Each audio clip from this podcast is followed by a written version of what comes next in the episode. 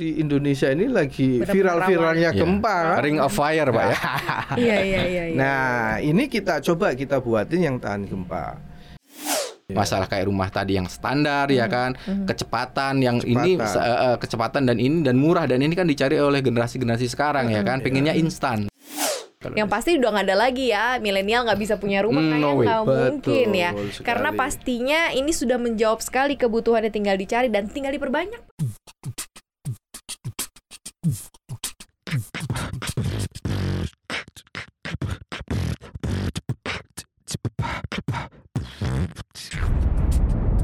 Cuap-cuap cuan. Hai Sobat Cuan, selamat datang di podcast Cuap Cuap Cuan Apa kabar Sobat Cuan? Semoga selalu baik ya dalam kondisi prima, sehat mental, spiritual, dan dompet pastinya Dompet itu yang penting. Dompet yang paling Paling akhir penting. Bener Tapi apa, itu adalah sumber kekuatan ya, bertahan hidup. Hari ini ada Maria Katarina di sini yang akan menemani Sobat Cuan. Kita ngobrol santai dan asik banget karena kita kedatangan tamu ya Sobat tamu Cuan ya. Tamu istimewa. Karena aku juga di sini ngobrolnya nggak sendiri. Aku ditemenin sama Mas Maruf di sini, Head of Research CNBC Indonesia. Yep. Kalau udah ada Mas Maruf berarti wah. Aman. langsung disebut loh.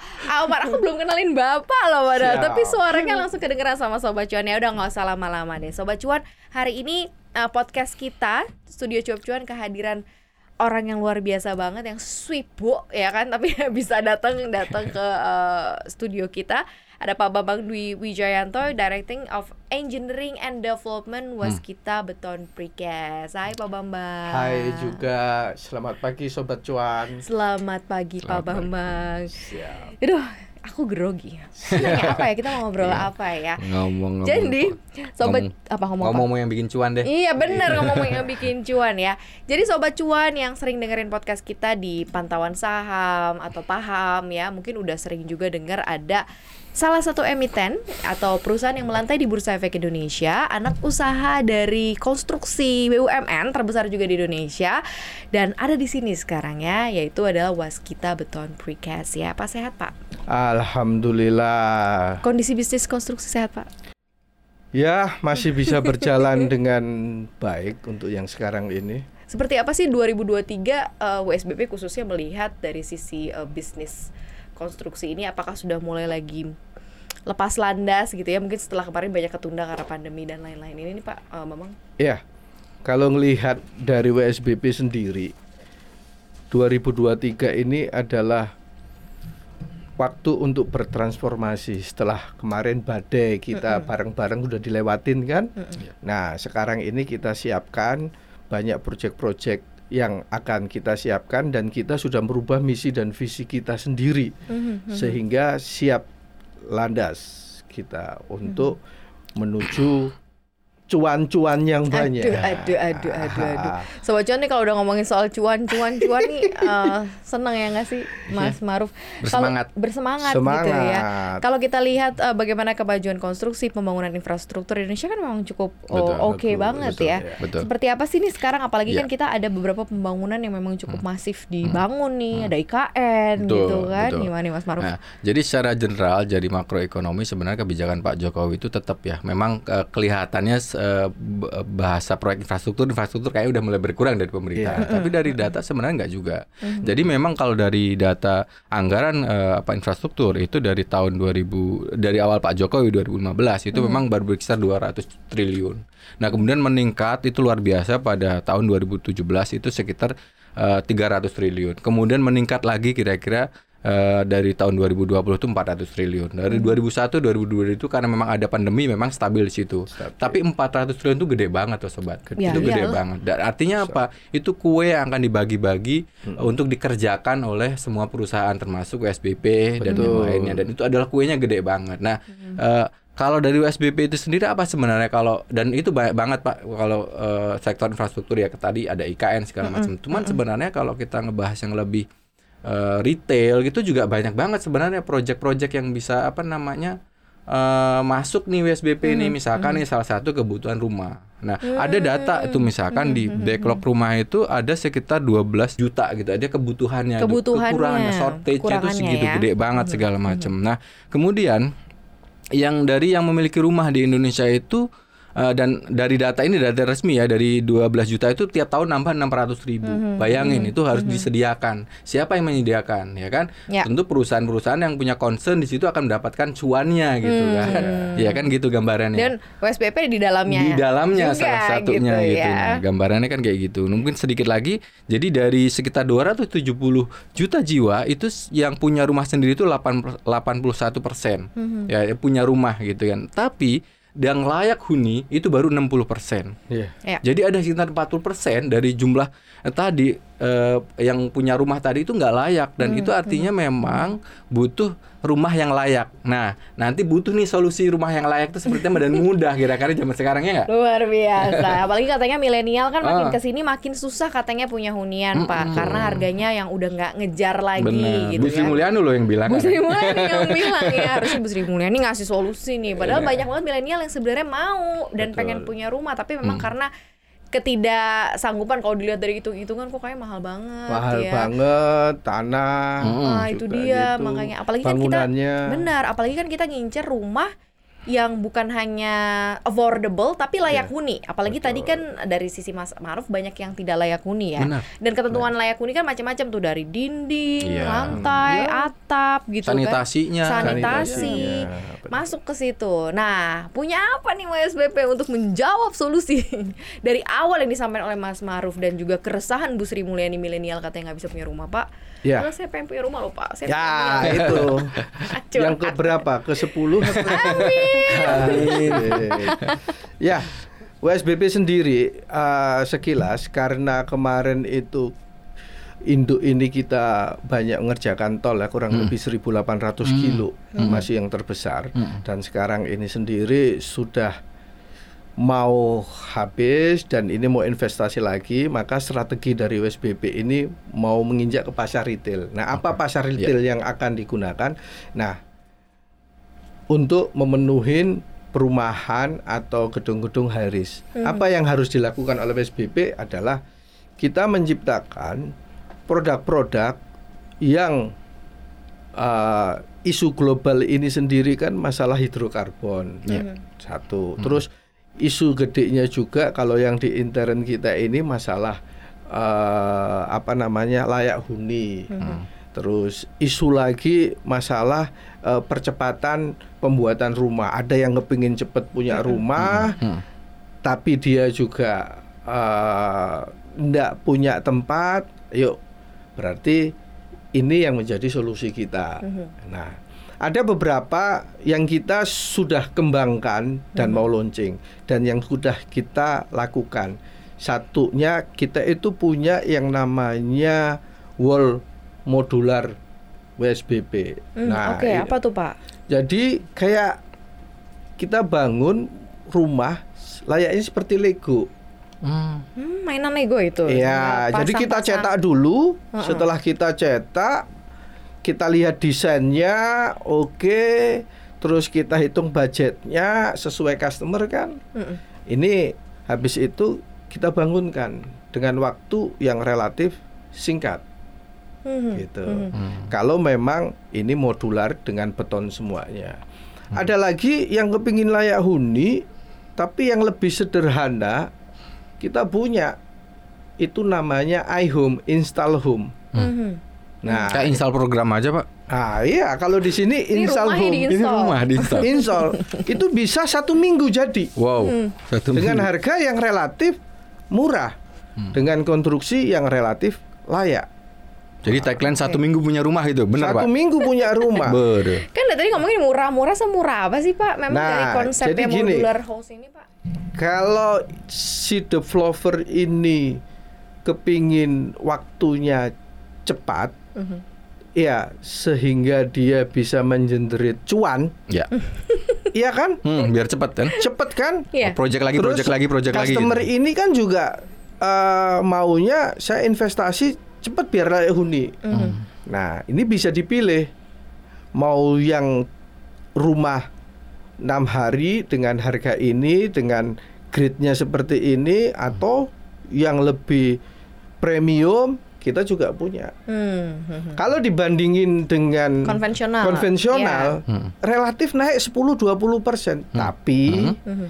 maintenance-nya, kerapiannya, Hmm. ya itu jauh. Hmm. Percuma kita punya bangunan, habis itu dibangun, tapi biaya maintenance per dua tahun lima tahunnya juga tinggi. Iya, udah retak-retak. Ya. habis itu plesterannya Betul, gimana? propos. Kropos. Nah, ini kita melihatnya dari eh, biaya maintenance-nya mereka ini lebih murah.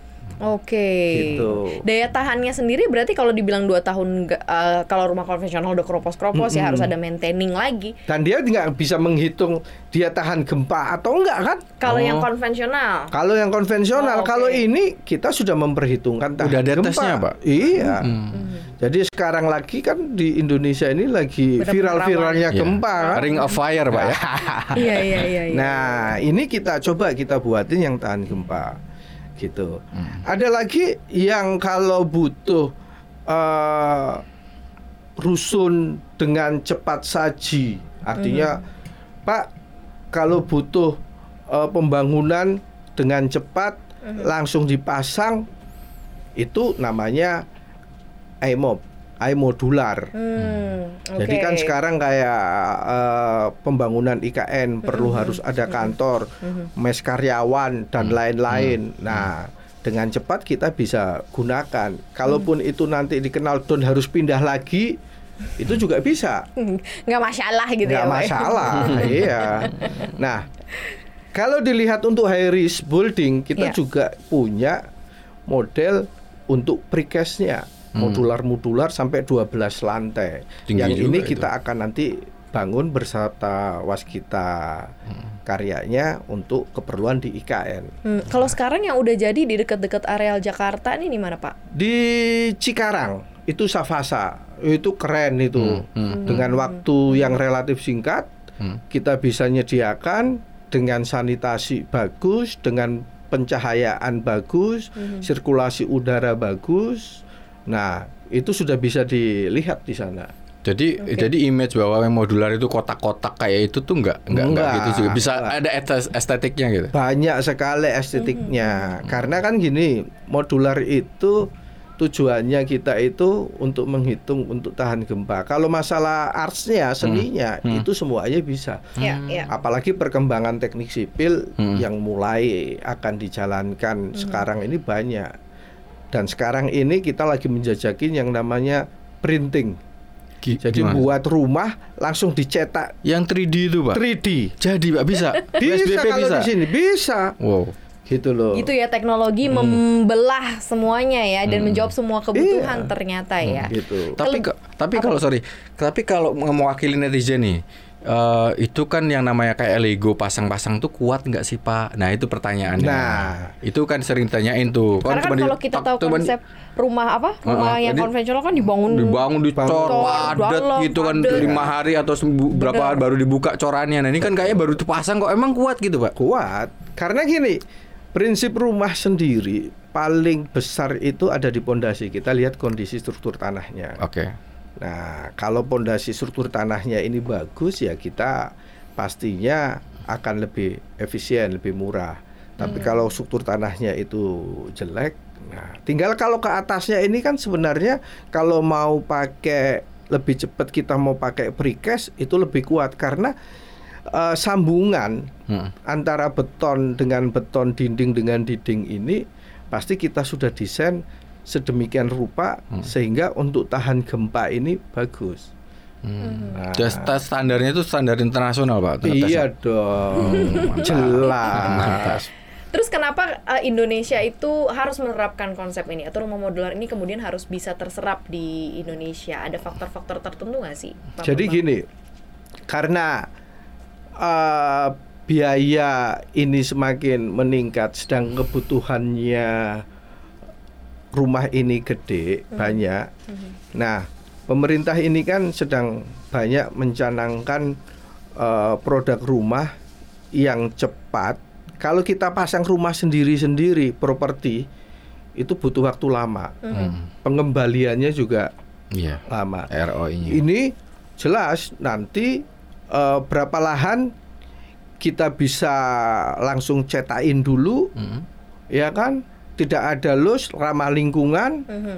Nah, sehingga harga pasti kalau secara parsial banyak pasti lebih murah dengan waktu yang sudah ditentuin ya. Mm. Tapi kalau kepingin konvensional ya lebih murah tapi waktunya mbuh Bu, kapan? Iya, lama.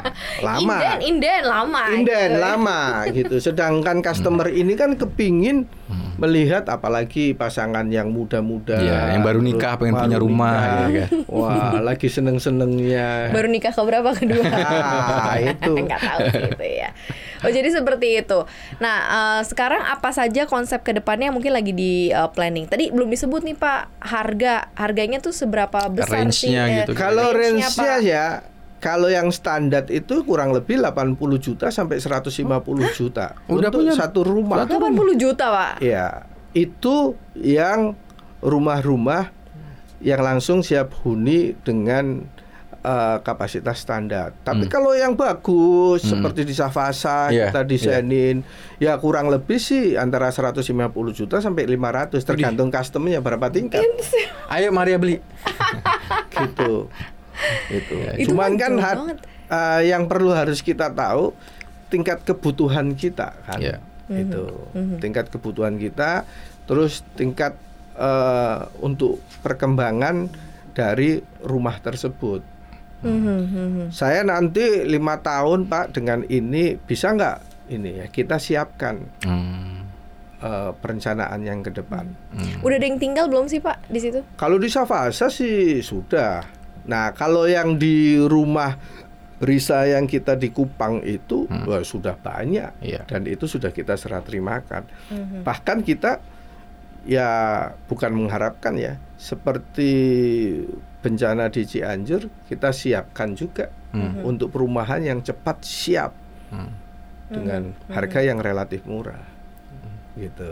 Jadi Oke. jadi memang Maria kalau saya ngeliat dari penjelasan Pak Bambang sebenarnya ada dua. Di di Indonesia ini sangat cocok karena kita ring of fire ya. Jadi memang untuk pembangunan eh, rumah untuk eh, cepat itu memang dibutuhkan dan anti gempa. Kedua, sebenarnya kalau sobat cuan pengen lihat ada ceruk bisnis ini di sini salah satunya adalah kalau teman-teman nanti mau bisnis properti Anda cuma cuma butuh lahan saja. Lahan ya kan? saja. Lahan saja dengan proses pembangunan yang sangat cepat. Artinya itu returnnya itu lebih cepat balik gitu loh ya kan Pak dalam Betul. hitungan berapa bulan Lebih dapat cuan. lebih dapat cuan lagi dapat lagi bikin baru lagi kan gitu kan Iya. Pak sebenarnya karena karena proses sekarang itu biasanya kalau misalnya pengembangan-pengembangan yang kecil itu biasanya kan mereka bangun satu rumah atau berapa rumah gitu kan Nunggu dan itu jadinya nunggu aja lama. jadinya aja lama Betul, bisa sampai betul. satu tahun gitu Iya. nunggunya pan konsumen juga kesel kan udah nyicil tapi rumahnya belum jadi gitu bayangin orang orang baru akad ya kan berapa bulan udah jadi seneng banget dong Senang, konsumennya ya pasti. enggak Nggak gitu usah nunggu- iya artinya nunggu ini solusi gitu kan. untuk kontraktor-kontraktor kecil ya kan yang Betul. kelas-kelas menengah ke bawah ini solusi banget sebenarnya untuk bangun Mhm. dan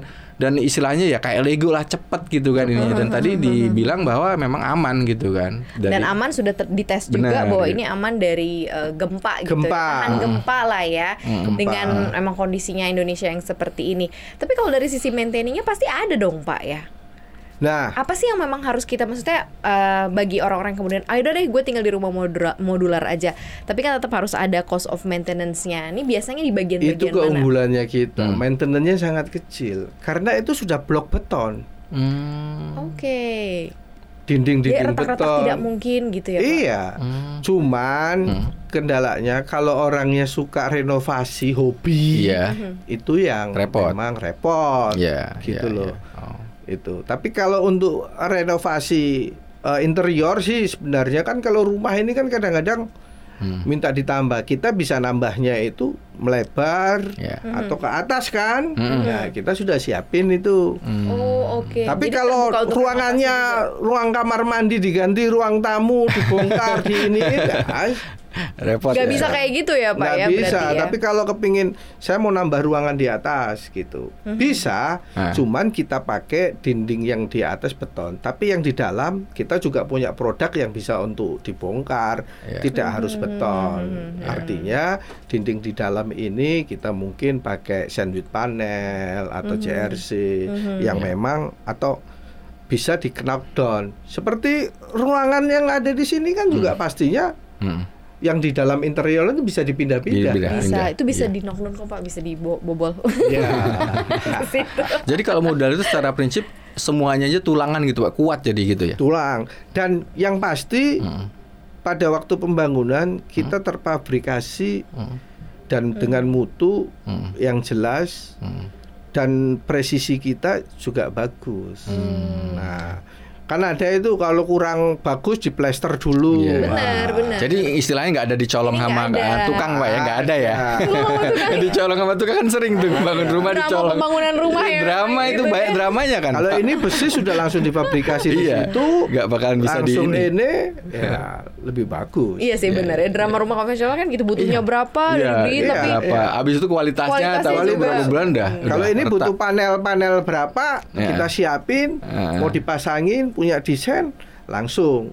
Nah ini kalau di pembangunannya memang harus di lahan yang memang belum pernah dibangun ataukah misalnya nih uh, ada orang yang kemudian punya rumah dan dia mau renovasi mau pakai sebagian misalnya modular gitu atau mau diratain semuanya diganti modular gitu. Nah, Padahal kan tetangga-tetangganya ya konvensional biasa gitu. Bisa nggak sih Pak kayak gitu? bisa. Artinya gini, tinggal melihat dari tipe modular atau tipe rumah yang mau dipesan. Mm. Hmm. Kayak yang tadi iHome, Mm. ya pasti bisa. Hmm. gitu loh. Kalau yang modular wall, nah ini karena untuk bangunan yang di atas dua lantai, ini perlu karena kan berat beton ini tinggi, perlu harus adanya crane yang Hmm. Iya, masuk, iya. Oke. gitu. Tapi mah ini bisa kalau gitu untuk yang ya, per- Pak? Pasti bisa. Mhm. Kalau yang untuk iMob, install modular itu boleh, Mhm. bisa itu. Tapi Oke. itu kalau disebut retail itu satu orang berarti bisa pesan atau harus berjamaah atau bagaimana Pak? Sementara ini eh, kita Hmm. mintanya berjamaah dulu. Berjamaah dulu ya, biar Ya. lebih efektif ya. Nanti sampai dengan standar kan kita pasti riset Mm-mm. bareng lagi Hmm. standar keperluan sehingga kita akan bisakan retail ya kita akan kerjasama seperti di Tokopedia Hmm. Iya. ah, Ah, ini jadi bisa pesan rumah di Tokopedia. Aduh. Wah, aduh kebayang.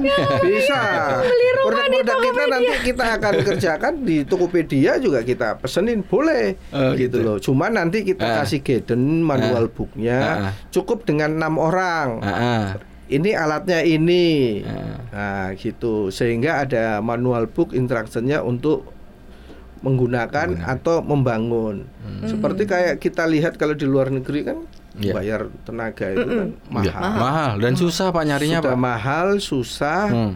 biayanya juga nggak Iya. terukur. Ya, betul. Betul. Nah, Kita nggak tahu soalnya kan. Ya, ini kita mau mengcrack bisnis model bisnis ini gimana? Kita siapkan rumah yang nanti bisa masuk ke Tokopedia, kita bisa kasih manual booknya, sehingga nanti kalaupun ada modifikasi, ya pastinya karena ini hubungan dengan struktur, itu riset kita terus. Ya. Nah, kita kan lihat eh, maunya customer itu gimana sih? Hmm. Oh ternyata yang milenial itu sukanya seperti ini. Ya. Kalau yang untuk generasi X itu sukanya seperti ini. Ya. Nah itu monggo. Gitu. Jadi Oke. bisa.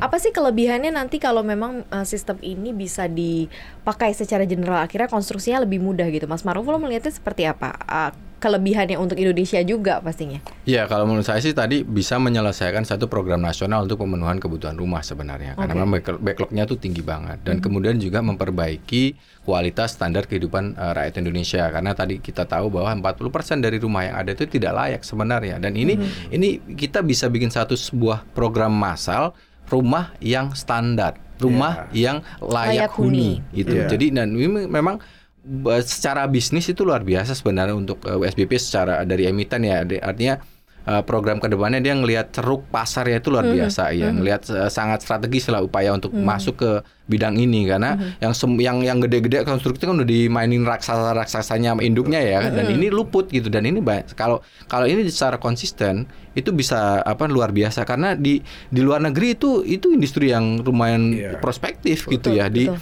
Di ini saya ada sedikit riset itu bahwa Hmm. di market untuk eh, rumah modular itu tahun 2021 itu 75 miliar dolar gitu ya. Hmm. Kemudian di apa namanya di Asia Pasifik aja itu sekitar 22 miliar dolar gitu. Itu di dunia tadi ya dan itu nanti akan tumbuh apa 6% per tahun gitu kira-kira proyeksinya. Jadi sekitar eh, 100 lebih 114 miliar dolar tahun 2028. Artinya prospeknya sangat cerah dari sisi fundam USBP sebagai fundamental atau eh, sebagai emiten atau sebagai korporasi yang ngambil ke ceruk bisnis ini. Nah, kemudian dari sisi masyarakat juga ini kan menyelesaikan beberapa problem misalkan Ya. masalah kayak rumah tadi yang standar ya kan, kecepatan yang ini Kecepatan. eh, eh, kecepatan dan ini dan murah dan ini kan dicari oleh generasi-generasi sekarang ya kan, pengennya instan. Dan ini Instan, ada bener. instan beneran. Instan. Bukan hanya mie instan yang ada di depan rumah ada pun ada Tokped instan. kalau udah bisa. Bener ada di Tokped. Itu salah satu lompatan yang luar biasa ide bisnisnya kalau kita lihat gitu ya. Kemudian eh, efisiensi. Bapak tadi bilang misalkan nanti bahkan ketika mau yang sekarang mau green ya b- bahkan bisa langsung plug ya, plug in dengan yang solar panel ya itu oke. itu sangat kompatibel di situ. Dan artinya dari sisi pembangunan kalau misalkan Anda peduli dengan lingkungan ini salah satu bentuk dari kepedulian. Karena proses pembangunan itu nggak banyak ngebuang puing barang. betul, Bayangin kalau betul. bangun rumah Kotor. sendiri ya kan, Betul. banyak kotor, ya residunya banyak. Tetangganya, melihat iya. rumah dibangun Iya. kotorannya di sini. Betul, itu nggak ada ada ceritanya. Iya, kan ribut. ributnya. itu itu itu hal yang banyak banget kalau ngeliat dari sisi yang sederhana itu. Artinya dari sisi bisnis dapat USBP-nya, dari sisi apa masyarakat Iya. juga bisa mendapatkan ya kebutuhan. Betul. Kira-kira begitu. Kalau- Yang pasti udah nggak ada lagi ya milenial nggak bisa punya rumah Hmm, kayaknya no nggak Betul mungkin ya sekali. karena pastinya ini sudah menjawab sekali kebutuhannya tinggal dicari dan tinggal diperbanyak pak sebenarnya Betul. pembangunan lahan-lahannya pak Paretonya itu Ya. sendiri kalau kita lihat customer ini selalu kalau ke developer kepingin cepet Iya. delivery ini menjadi Hmm, poin. Poin. ya kan? Saya sudah bayar uang muka saya sudah bayar ini. Udah nyicil bahkan. Sudah nyicil barangnya belum jadi lahannya belum ini. Iya. nah inilah kita kasih kalau ada barang sudah bayar tinggal milih developer juga ter ini. Masuk tek tek tek tek. Ya. jadi. Oke, kalau gitu next inovasi selanjutnya dari USBP apa aja nih Pak? Nah, kalau itu di bidang modular ya. Kalau di bidang modular untuk perumahan seperti itu. Tapi kita merebat pasar tol di Indonesia ini kan sudah banyak. Betul, Pak. Nah, kita mau ke arah maintenance-nya Oh, iya. untuk di jalan tol. Oke. Kan banyak ini beton-beton. Kalau rusak kan susah. Betul. Nah, kita itu punya produk yang langsung beton rusak, Hmm? kita bongkar dengan waktu yang sangat singkat, langsung kita pasang lagi. Kayak di Bentuknya Iya. 1000 WP. Nah, kotak-kotak betonnya, Iya. tinggal nanti ada mobil masuk, langsung dibongkar, diplek, langsung bisa dilewatin. Jadi nggak lama nunggu di Nggak lama, nunggu dicor iya, dulu, dicor dulu. di lapangan. Nah, pembangunan juga yang akan kita kembangkan kalau yang 1000 BP ini mutunya terjamin, tebalnya begitu tipis, tapi kita sudah memodifikasi untuk beban-beban odol. Ini kan sekarang yang Ya. masalah Oh kan iya, itu problem dan nggak Nah, pernah selesai itu nggak kayaknya. pernah selesai Betul. kan. Hmm. Nah kita desain ini sudah dua kali kapasitasnya, Hmm, Oke. sehingga pemeliharaan ini bukan menjadi pemeliharaan rutin, tapi Hmm. sudah pemeliharaan permanen kalau kita sudah masukkan ke situ. Hmm. Wow. Iya, cakep, cakep tuh, Pak. Bagus Itu. banget sih Pak. Kalau yang seperti itu, kalau butuh beton yang cepat pun kita punya fast grid Hmm. yang dua jam tiga jam sudah sesuai kering. dengan mutunya langsung beng Hmm. gitu. Inovasi teknologi ya keren Iya, banget ya. biasa. Tapi kalau update di IKN udah sejauh ini seperti apa nih Pak? Untuk Nah, update di IKN sendiri kita sudah mempersiapkan eh, sudah mobilisasi ya itu lima batching plan yang kita akan Oh, udah kirim. di-install di sana. sudah install di sana satu dan dua ini sudah persiapan kita nyiapin eh, support pemerintah ini di dalam beton Hmm. gitu. Precast precast ini sudah mulai dari girder, ini sudah mulai minta di order. Nah, kita siap semuanya. Nah, tinggal nanti dari pusat waskita sendiri punya bangunan sipil untuk ASN ini sekitar 10 sampai 12 lantai dan mereka kepinginnya cepet nih pemerintah. Mhm. Solusinya apa? Ya kita pakai modular, modular lagi yang Oke. tahan gempa. Oke. Nah, itu kalau yang di IKN ya. Belum lagi kebutuhan dari masing-masing perumahan yang ada di sana. Gitu loh. Nah kita siapkan itu tadi. Kalau yang mau ramah lingkungan seperti ini, kalau yang untuk sederhana Itu semuanya proyeknya berarti masuknya was kita beton precast yang isi apa ya? Yang di IKN khusus. Kalau yang di IKN ini banyak, cuman Hmm. salah satu kontribusi dari kita, kita nyiapin itu. Kita beserta induk, Hmm. gitu. Tapi tidak menutup kemungkinan bagi eh, customer lainnya, kan Hmm. karena di sini kan di IKN itu dibuka untuk investasi juga. Betul, Betul. Nah, Betul. investasi dari Cina, dari Iya. Korea, lain-lain. Kita banyak yang kita sudah jajakin, kita sudah presentasiin, gitu. Dan yang penting kita lagi ngembangkan ini kan standar industri hijau. Ya. Oh iya. Betul. Nah, Betul. standar industri hijau ini masalah pemakaian hidrokarbon. Oke. Isunya udah Ya. isu global Sudah di situ. Dan Gimana kita dapat cuan ya. dari Ya. hidrokarbon? Nah, trading carbon trading. Iya. Carbon trading, Iya. benar. Nah, cuan ini kalau kita mengurangin pemakaian hidrokarbon, kita dapat benefit dari Ya, ya. yang punya pemakaian, Pemakaian. loss hidrokarbon. Iya. Mhm. Nah, kita sudah mulai mengarah ke sana gitu. Gunakan baterai, Hmm. gunakan solar cell gitu. Terus pemakaian hidrokarbon untuk semen kita gunakan limbah dari tambangnya power plant Faba, Iya. fly ash dan bottom ash Ya. dari batu Iya. bara itu kita menjadikan campuran untuk di beton.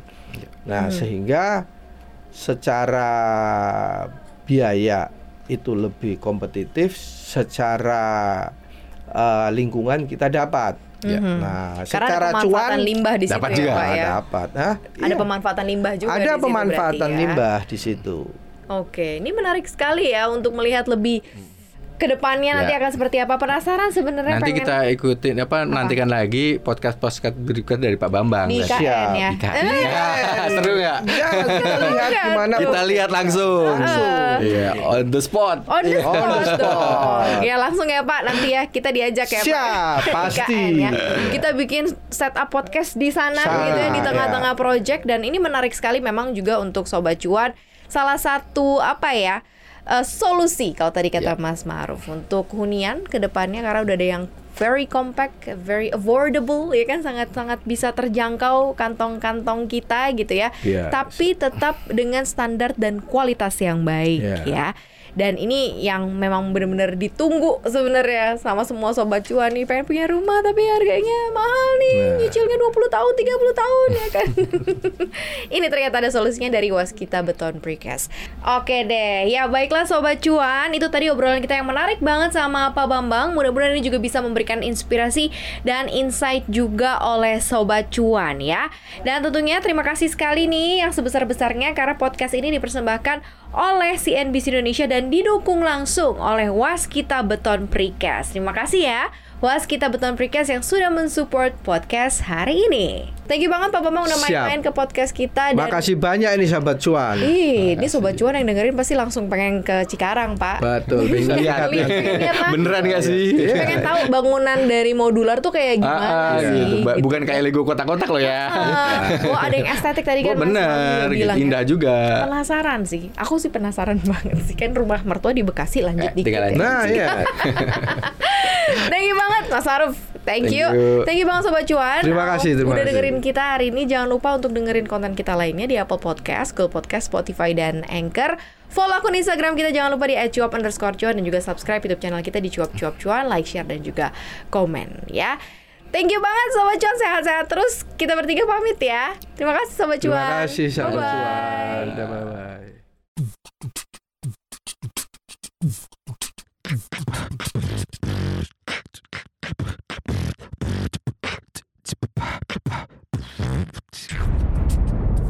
cuap cuap cuan